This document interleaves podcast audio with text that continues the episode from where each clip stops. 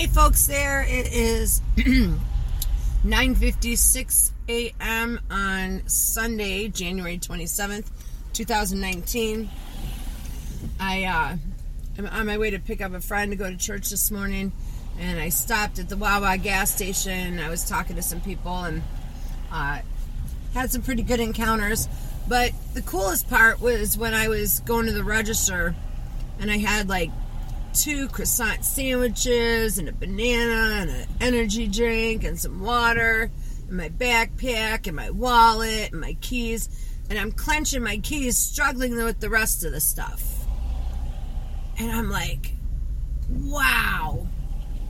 I said to the girl at the, at the register, isn't it funny, you know, how like you clench onto something, you don't realize it, and uh, next thing you know, you're struggling with everything else. so I want to challenge you today to think about what are you clenching?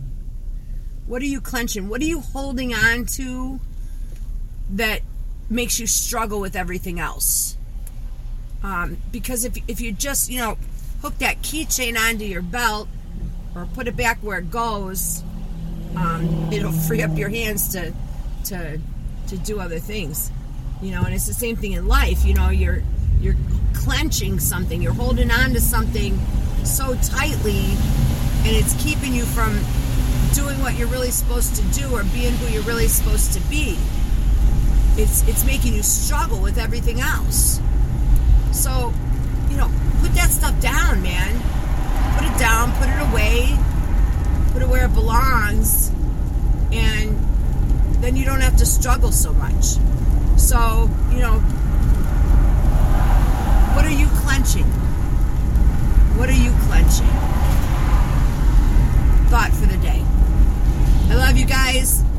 I hope you all keep tuning in and uh, have a God bless day.